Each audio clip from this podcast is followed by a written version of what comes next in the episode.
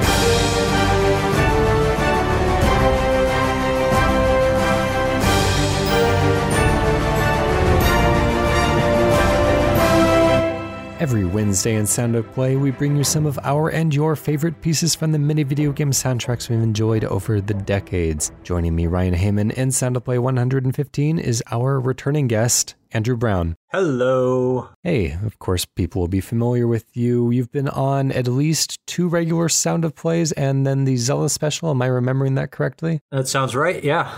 Yep. yeah, and of course, uh, play critically on Twitter as well, where you are almost frighteningly active. I, I, I, always notice whenever I post something, it's always within a matter of seconds that I hear back from you. You're, you're very quick on the trigger there. Oh, I'm sorry if I'm harassing you. I just I, I don't have a life, so oh, that's I'm closing no, in on uh, 100,000 tweets. Yep. That's pretty good. All right, well, you are bringing us a uh, song from a game that I have not played myself. This is from Ironcast. Am I remembering this as the Match 4 game that is uh, set in a in a kind of industrial revolution mech type of uh, world? Is that correct? That's exactly what it is. It's mm. very steampunk. It's a mech battling, but the entire game mechanic is driven by match 4 mechanics. Cool. How does that end up working out? Much better than you would think. If you want to fire your weapon, you've got to line up your ammunition, match for the ammunition, or you can match more than mm. four, you can match less than four. Once mm. you've got them loaded into your mech, then mm. you can fire them using coolant, and then you have to replenish your coolant, and you have to build up energy to power your defenses, and then you can also repair And then there's all kinds of little bonus things that you can match into it as well that add to your overall score. It's a pretty complicated game, but okay. it's not hard to learn. And it works way better than you would think it would. yeah, of course, this is out on Switch, PlayStation 4, Xbox One, and PC. So a wide release there. I noticed in the title of the the game and the game's logo, it is uh, Ironcast, established in 1886. Now, uh, 1886 is also the year of the Order.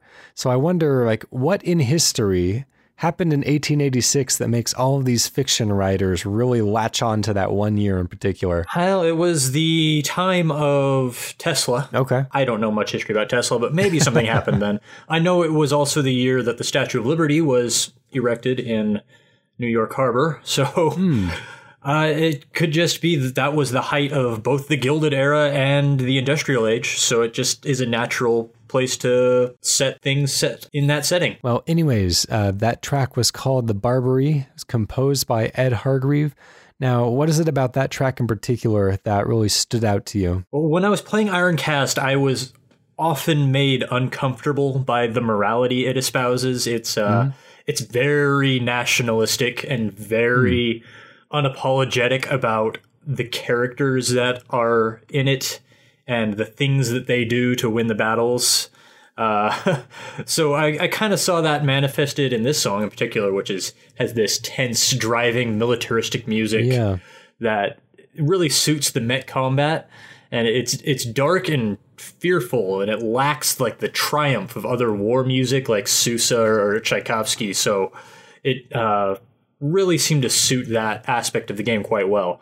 But there is that slight undertone throughout it of, of, orchestra bells, which adds this little bit of whimsy to the darkness. So I thought maybe there was something there suggesting this is dark stuff, but don't take it too seriously. That's interesting. So when you say that it plays into the uh, nationalism that oftentimes accompanies war, does it do it in a kind of detached examination of the idea, or do you have the uh, the impression that it is fully believing in the philosophies that it uh, puts out there? As far as what the game is saying, I'm I'm really unsure because the tone hmm. is very difficult to read. But in some of the missions, you will go after fellow Britons who have turned rogue against your organization, have joined up with the French who are invading. You find out later on why they did that, and maybe they had good reasons for it, but the game doesn't make mm. a hmm. judgment on that. But when your character confronts them, there's no mercy. It's you have betrayed us, you deserve this, you are going to die. It makes me very, very uncomfortable. This is one that you would recommend to listeners for a unique gameplay experience? Yeah, if you're into match four games, or if you're into strategy games, or if you're into mech combat, I think you would get a kick out of Ironcast. Very cool. I like those oddities that come our way in the blend gameplay styles. And uh, speaking of that, we have a lovely track here from Undertale coming next. A crowd favorite. uh, you know, it's getting harder and harder to find a track that hasn't been already featured, but uh, the entire soundtrack is really so memorable and so good that it's uh, there's plenty to choose from.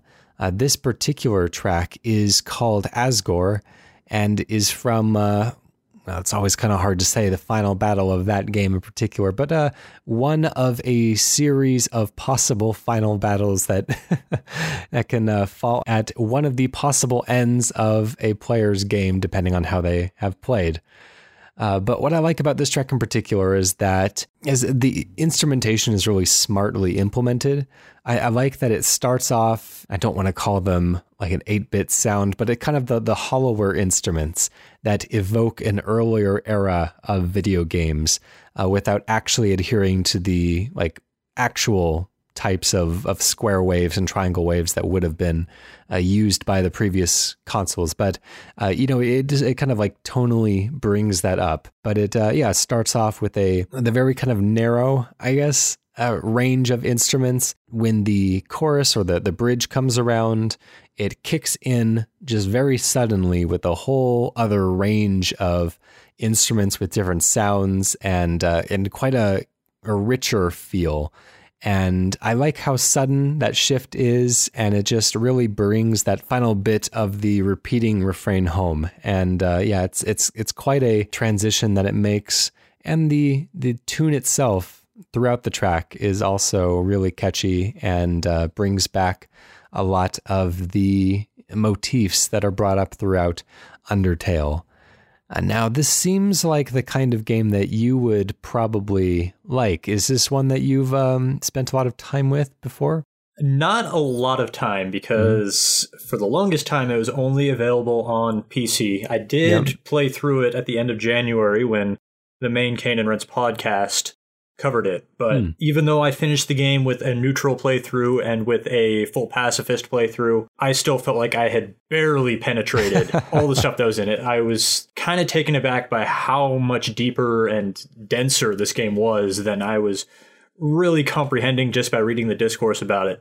Yeah. So, uh, but it's out on PlayStation 4 now. I'm expecting it to get ported to the Switch before long here. I will probably spend more time with it when that happens what struck me with this song, and especially with the context that it plays in, I don't want to give too many spoilers here because it's an amazing mm-hmm. game and you should play it. Uh, but it, it, feels really up, up, like an upbeat song for the moment that it represents. Uh, yeah, that's true. Yeah. By the time you get to this point and you're encountering Asgore, you've learned a lot more about him. So you kind of wonder is defeating him, however you choose to defeat him, is it such a good thing? So I got to thinking it's kind of a reactive or a contrasting tune. How you hear the song depends upon how you're mm. playing the game, which is what's wonderful about video games.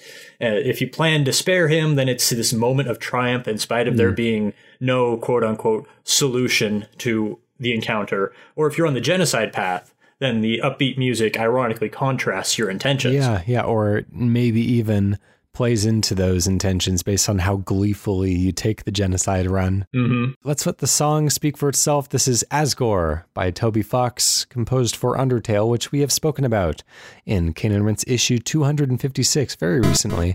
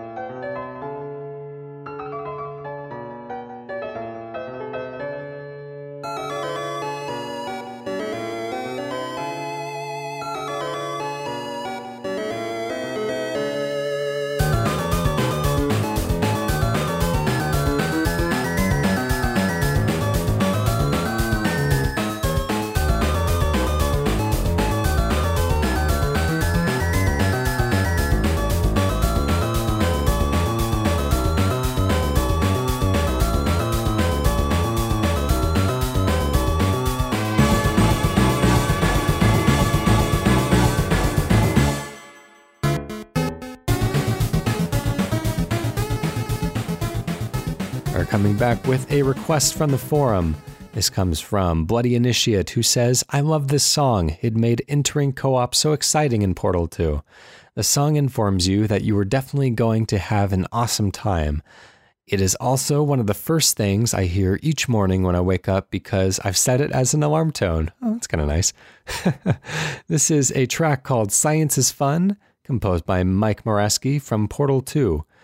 And um, yeah, I, I was realizing as I was uh, looking through our big list of tracks that we've covered in the past that uh, we've never featured any music from Portal 2. Wow. And yeah, and Portal 2, while I don't think it has the strongest soundtrack, uh, at least something that like I don't find myself like humming the tunes like I would with a Banjo Kazooie or Mario World or something. It has a really recognizable sound to it and, and more kind of the tonal quality of the music rather than the actual tunes themselves. But there's something very, uh, very robotic, very scientific about the way that it's composed and mm-hmm. the and the the instruments that it brings up. Uh, it has a lot more of that kind of driving energy than the first game did, which took a lot more minimalist approach and let you mostly just kind of hear the environmental sounds around you, which Portal 2 has plenty of.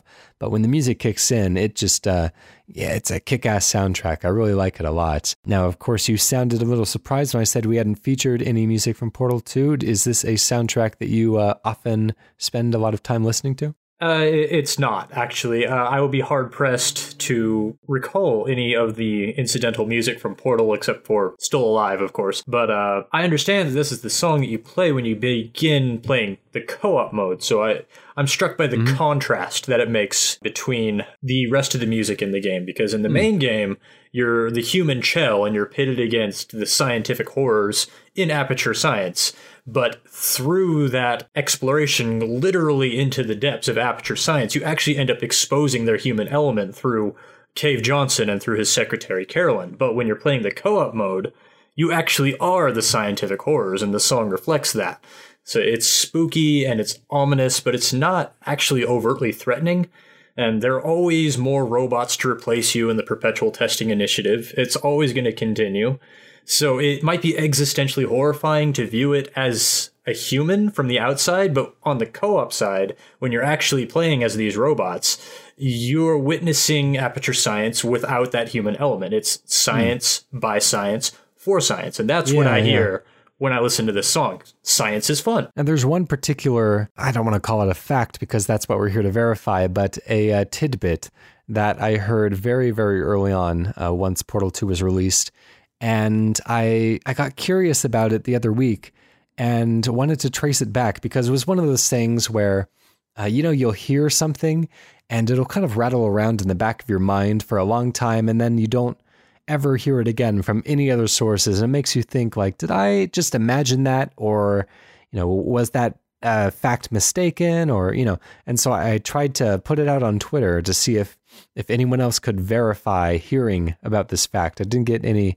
responses but um, there was a quote from and i looked it up. It was in usa today an interview that was done by the game hunters. I guess that's uh, I don't know, one of the communities on USA Today's website. It says, and I'll just uh, read out the quote here, that lead composer Mike Morasky implemented a procedurally generated music system so that in certain areas of Portal 2, the score is generated in real time based on the player's actions.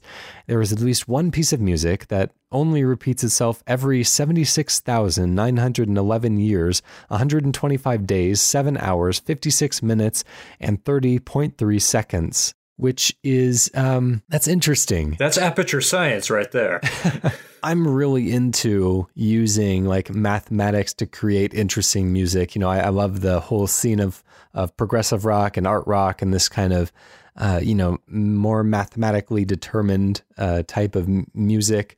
And this idea that they uh, that the composer would have created an algorithm that would perpetually loop parts of the music over different pieces and so it would only repeat itself after you know much much longer than even a civilization could live to listen to it it's really cool but again i can only find that fact in that one source. And it drives me crazy because I feel like this is the kind of thing that people would talk about if it were actually true. So I, you know, other than I could shoot Mike Morasky Yeah. an email and I might do that, but uh it's just it's it's weird to not see this ever mentioned by anyone else. So I, I can't say whether it's true or not, but ah, it's interesting and I, I so want it to be true. Anyways, let's listen to Science is Fun, composed by Mike Morasky from Portal 2, which we have also spoken about in Cane and Rinse issue 130, a little while back now.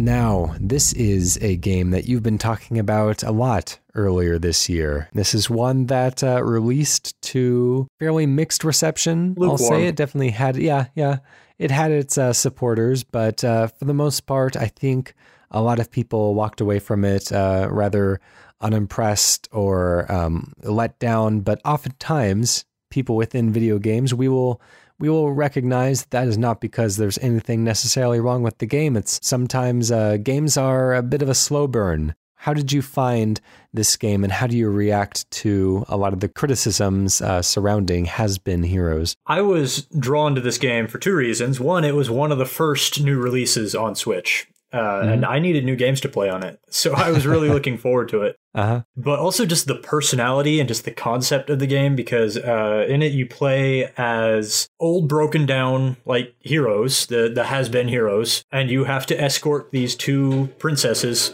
to school. That is the plot of the game. it quickly gets more complicated because as you're escorting them to school, you're actually attacked by a necromancer who kills you.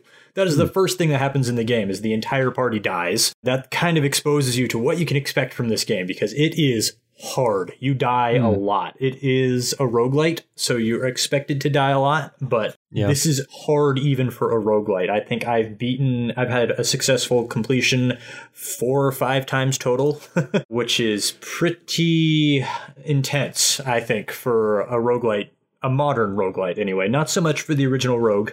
I was just really drawn to that personality and just that concept. So even though I was getting my butt handed to me repeatedly, I just enjoyed it because I thought it was a fun game and a fun idea. So I just kept coming back to it and coming back to it and coming back to it. a lot of the critics did complain about how repetitive it was and mm-hmm. how there wasn't a lot of enemy variety, how there wasn't a lot of level variety, which I think is both true and is not true. Because I think the game's biggest problem is how everything is locked behind walls that you have mm. to break down and you have to unlock to get. Uh, at the start, when you're first starting the game, I would be astonished if the game is even beatable with the starting things that you have unlocked. You have mm-hmm. to play a few rounds, you have to lose a lot to unlock the good items, and then you have to get lucky enough to actually find the items in the world so that way you can use them against the final boss. And then when you beat the final boss, then you unlock new levels, you unlock new heroes to use, you unlock new enemies. And it's just that process over and over and over again as you lose until you unlock enough stuff to let you win. Then you unlock mm. more stuff so that way you can lose more until you win again. It's just, it's a very vicious cycle. It's not intuitive. I can definitely understand someone saying it's not fun. But I appreciated the tone of the game and also the strategy aspect of it as well. It's all about time management, and there's actually a lot of basic addition in it as well. Uh, each of your heroes can attack either once, twice, or three times, and you have to use those numbers to break down the enemy's defenses. And if you don't break mm-hmm. down their defenses correctly, then they never lose their stamina and you actually can't hurt them all that much at all. And then eventually they just overwhelm you until the entire your entire side of the screen is just flooded with enemies and you just you get destroyed. It's not an easy game to describe. It's not easy to play. Uh, I am very sympathetic to people who didn't enjoy it and reviewed it poorly.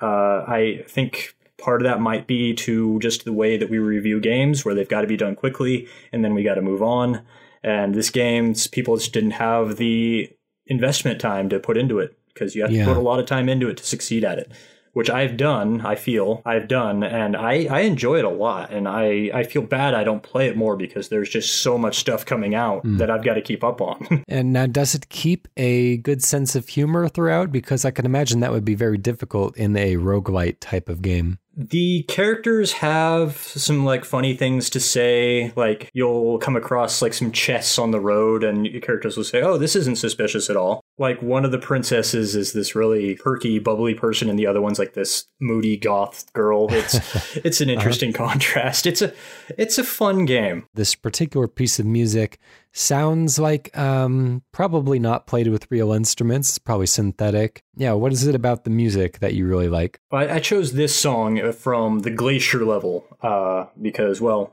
first of all, ice music in video games I find I nearly always like.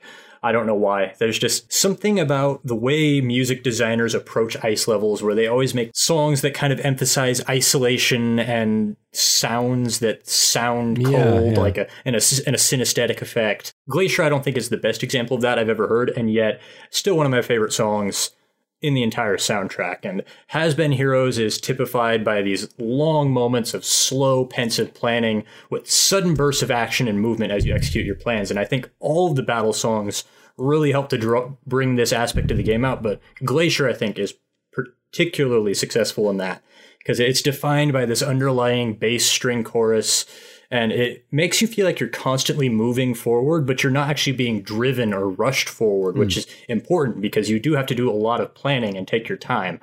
It feels like action is happening, but not at the expense of deliberation or intention. When the brass kicks in in this this piece, it sounds like it's being played alone in a big room. Mm. That kind of isolation, which you're talking about with these snow levels, is uh, yeah, it, it comes through there. Um, that's probably because you know when you're outside, you hear all the sounds of nature around you, of the the the birds and the crickets and the traffic. Even it's hard to avoid that, even if you go out into the woods these days. Uh, but in the snow, oftentimes all those noises go away, and you just feel really, uh, really alone a lot more than you would otherwise. You know the the birds aren't out, the bugs aren't out, the uh, animals are are tucked into their homes, and even the the cars aren't running as much because people like to stay off the roads in the snow. So it does get kind of eerily quiet, but that um, yeah, it's it, it's peaceful sometimes. Sometimes it's a bit weird and uh, uncanny, but uh, it yeah that it comes through here. This is Glacier Battle by Frozenbyte Internal Team has been heroes.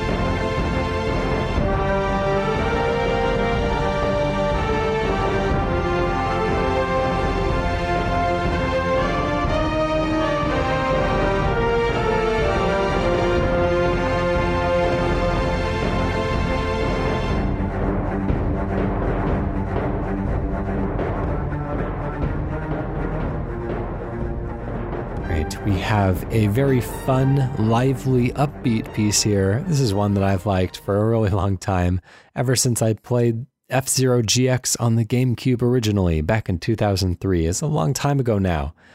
But F Zero GX had the uh, typical, like, you know, heavy metal type of racing songs that you would expect. The, yeah, electronica, a little bit of metal, a little bit of, you know, just whatever it needs to get that um, that death race feeling going, you know, as you're you're rocketing around these tracks. But almost half of its soundtrack, I would say, is in uh, kind of hidden, not necessarily hidden. It's not like Easter eggs or something, but it's somewhere that you probably wouldn't think to look for a wide variety of of musical compositions.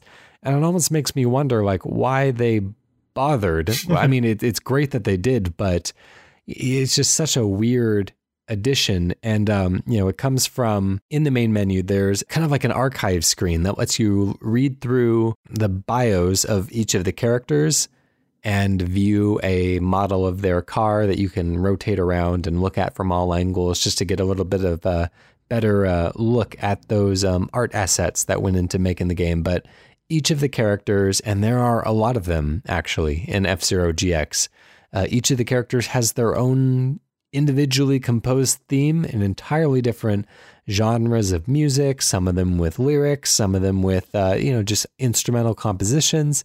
And they're all so like diverse and weird and cool and just like really well composed that it's interesting that this huge assortment of music is just for this one menu, essentially. Just a dump of uh, background text of bios for each of these characters. This one in particular is for the character Octoman, who is, as he sounds, kind of like a, just a giant octopus wearing a suit. Not like Octodad necessarily, but uh, also not a million miles off. A little bit more intimidating figure, this one. and it's just real bouncy and dancy. Yeah. And uh, yeah, it's just, it's, it's a lot of fun. It's really catchy. And um, it entertained a 13 year old me when I was playing this for the first time. And uh, when I go back to it today, it still makes me smile.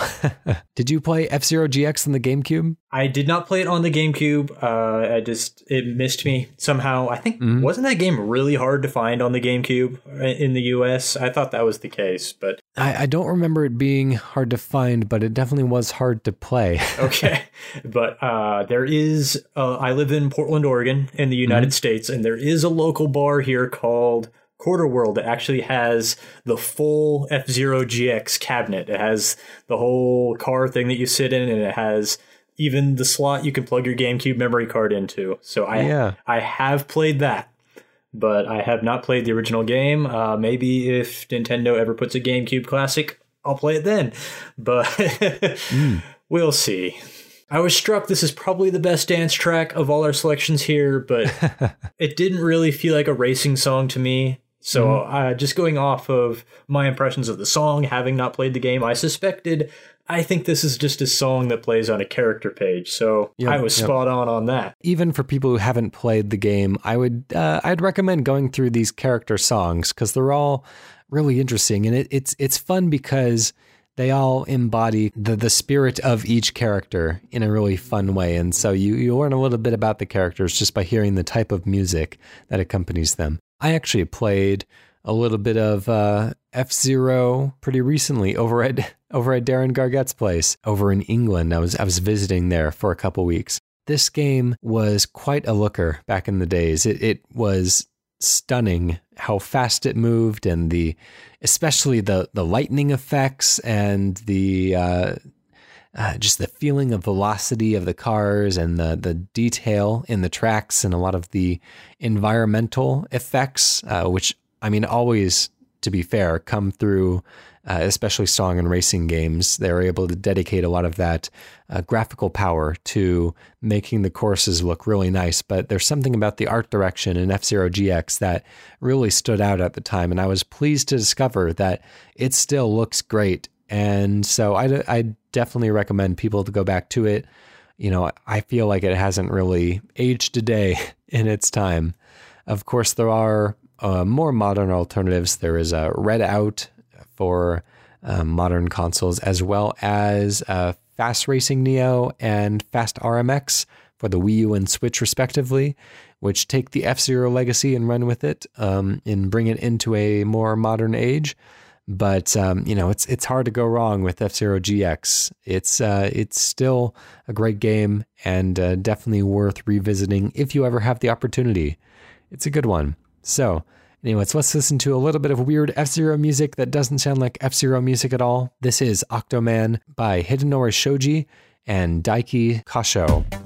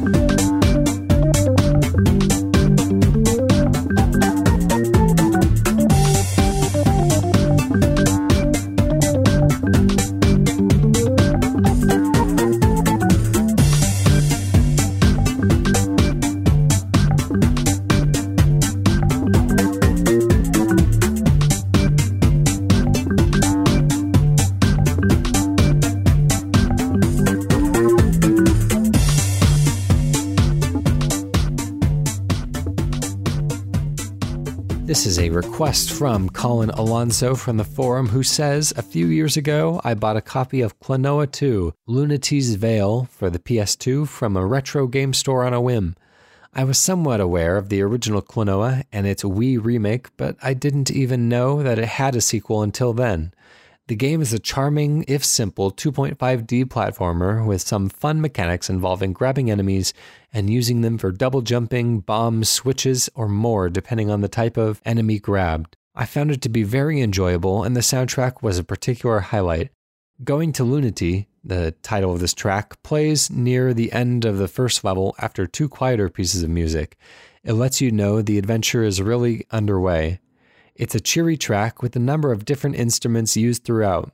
Yes, this is called Going to Lunatea. This is composed by some combination of Kanako Kakino, Eriko Imura, Asuka Sakai, Yuji Masubuchi, Katsuro Tajima, Go Shiina, Hiromi Shibano, and or Kohta Takahashi. Yeah, so it's oftentimes kind of hard to to find out who composed which tracks, especially in Japanese games. But uh, you know, that is the the full list of them, and that is a large sound team for this game. So they really must have had some uh, either quite a budget to bring in such talent, or uh, maybe creative disagreements along the way. It's always kind of hard to tell. um, this comes from, of course, Klonoa 2, Lunatea's Veil. And uh, I've never to my shame, played a Klonoa game in the past, but I've always been interested in them. And I think it's just because the main character, Klonoa, has such a strong character design. It was always really uh, striking when I ever when I saw the boxes on the shelves when I was younger. Have you been through any of the Klonoa games in the past? Yes and no. I've played the demo of the first Klonoa on PlayStation 1 because I had the demo disc that from PlayStation Magazine that I totally didn't steal from a grocery store uh, mm. when I was like 12. So uh, it was the first 3D side scrolling platformer I've ever played. Uh, it, mm. Games like that were, that were side scrolling platformers but used polygons and had three dimensional backgrounds that rotated around as you ran by them were pretty niche in that era, uh, and I I think I was kind of on board with the the PlayStation argument of if it's not going to be a 3D game, please don't make it. Because uh, I was young and ignorant, so uh, it, it, was the first game of that style I'd really played. It messed with my head and what I thought I understood about how I perceived video game worlds to work. Because I'm running to the right, and suddenly the world behind me is rotating around at a 90 degree mm-hmm. angle, but I'm still running to the right and uh, it it really confused me. Uh, but I obviously have come around to that style now, and I quite appreciate them. I would like to play more of them, please.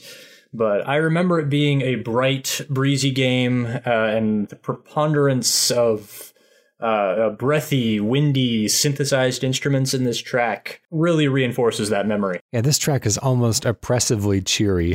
you know, it's it, it feels like it's warming up to some kind of a dropout in the mood or, you know, some kind of a like a musical twist, but it just keeps on kind of steamrolling us with its uh, with its happiness. And you know, once you once you come around to it, that that's its intention, then uh, it is quite catchy. It's quite fun. Sometimes I get annoyed by songs that are this happy, this consistently, but uh, I don't know. Something about this kind of won me over in the end. So let's uh, let's hear "Going to Lunatea" from Klonoa 2, Lunatea's Veil.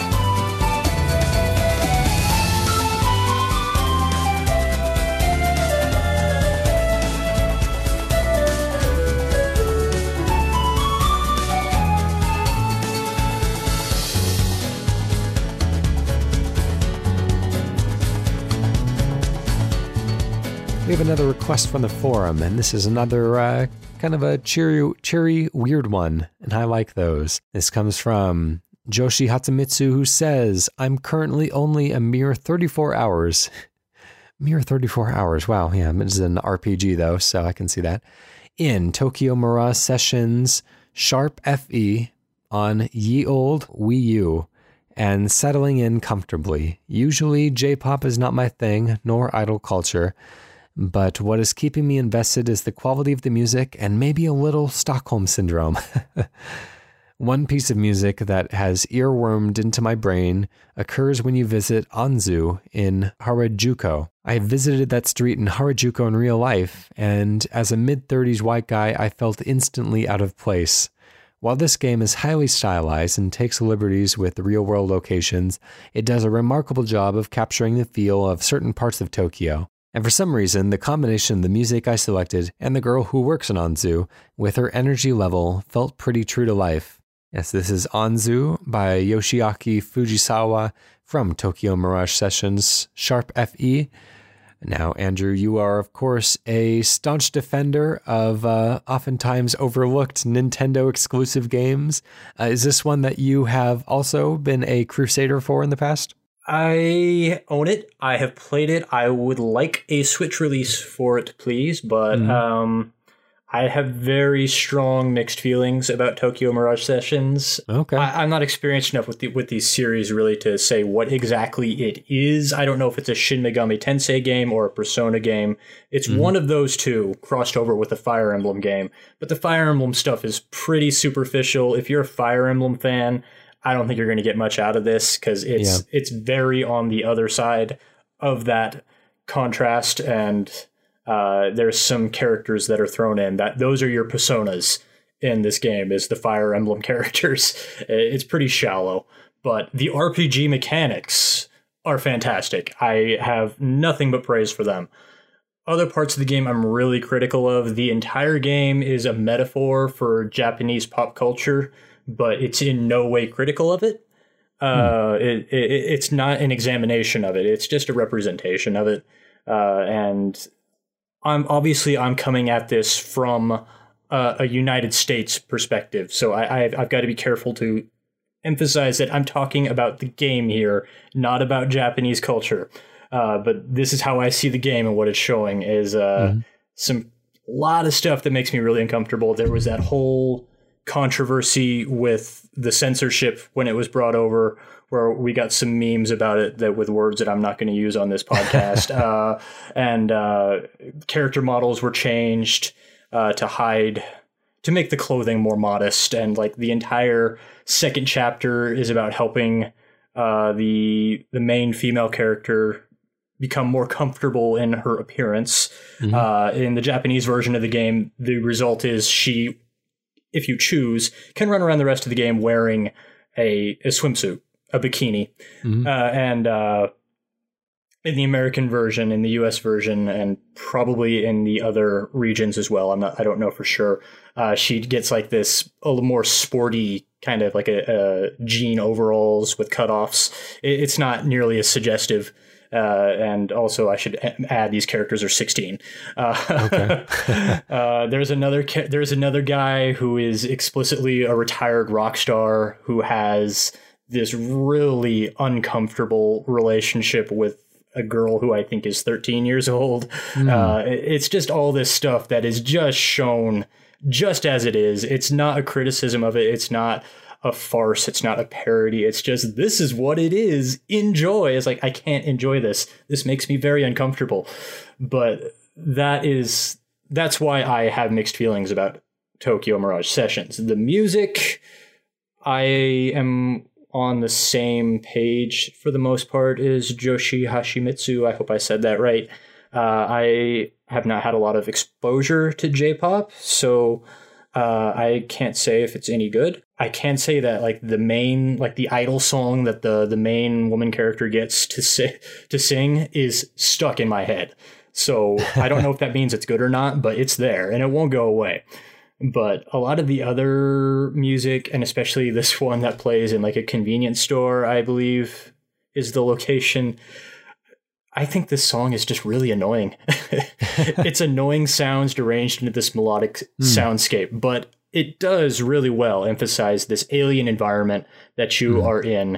Uh, it's uh, all the places you go to are the, like these abstract representations of the places that you are quote unquote in because it's a persona game so like you're in worlds inside of your own world mm-hmm. like when this one you when you're in the convenience store and it's also a convenience store run by a demon Anzu, who I understand is a recurring character in uh, Shin Megami Tensei. And uh, so what we're perceiving here is a shadow of what we do know, and so it's it's creepy, it's ominous, it's uh, uncomfortable. It's not an unappealing song, but it's to my ears not a song written for human ears.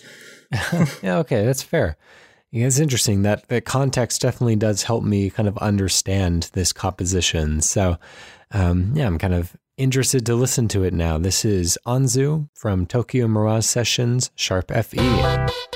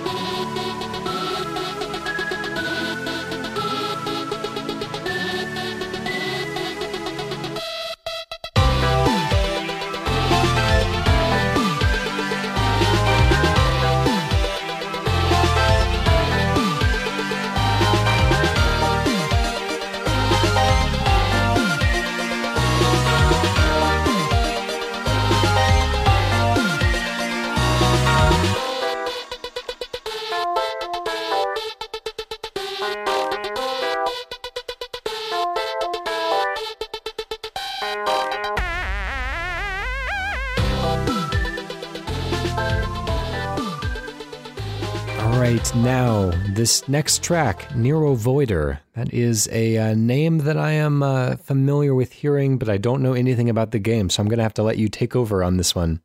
Uh, Neurovoider is a game made by Flying Oak Games, which is available on Switch, PlayStation 4, Xbox One, and Steam. It is a post apocalyptic, robotic, Diablo esque, roguelike twin stick shooter. It's a lot of tick boxes there. Yeah. It takes place like in in the far future, Matrix like, where the robots have taken over everything. As far as I can tell, there are only four humans left, and all of them exist as brains inside of a jar. Hmm. And at the start of the game, is you're broken out, you play as one of the brains. You're broken out of your tube, and you use it to take over a nearby robot, and you go on a killing spree across this entirely roboticized Earth uh, wi- and you can upgrade your robot after every level with all the guns and all the new chassis and new wheels. So it's highly customizable. That's where all the Diablo stuff comes in.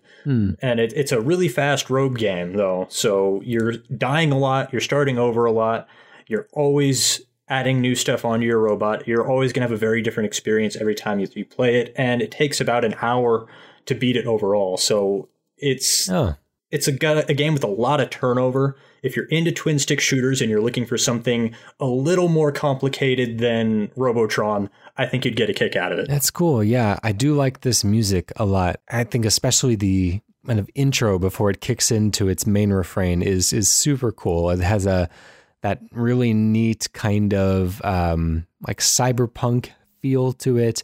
That kind of electronica that plays by uh, kind of heavy metal rules a little bit. Has the very dramatic hits of the instruments, and it kicks into its main loop with the more kind of upbeat drum backing, and uh, you know it's very exciting as well. Always has um, a lot of really interesting instrumental sounds to complement the main tune that it plays. And uh, yeah, there's a lot going on this one. I really like its sound, especially in headphones. It, it sounds really nice. Yeah, I'm a huge fan of the Neurovoider soundtrack. It's by Dan Terminus. He actually has uh, a whole album out.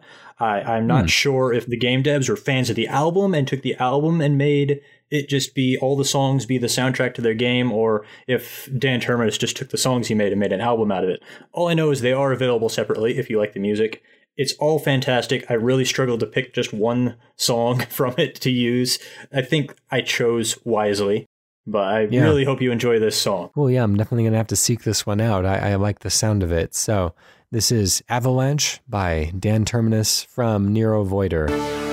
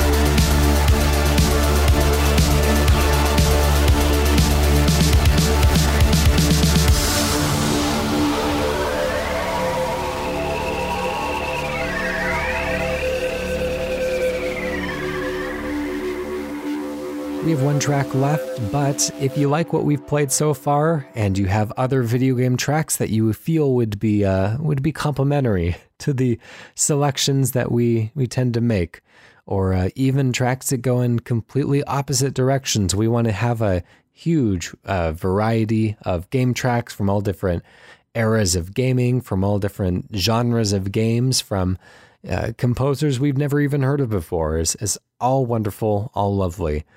Uh, you can request those over at caneandrinse.com slash forum, or you can uh, shoot it to us on Twitter at caneandrinse, or our Facebook page. You can find us uh, at caneandrinse there as well. Request these tracks on any of these locations, and they will be played in a future Sound of Play as long as they're not like licensed tracks or anything like that. That's, uh, you know, not just your favorite track from Guitar Hero but otherwise we're, we're pretty chill about about what goes on here. Uh, do check out our main Cane and Rinse podcast if you haven't already. It's a wonderful place where we give rather thorough examinations of uh, one video game at a time.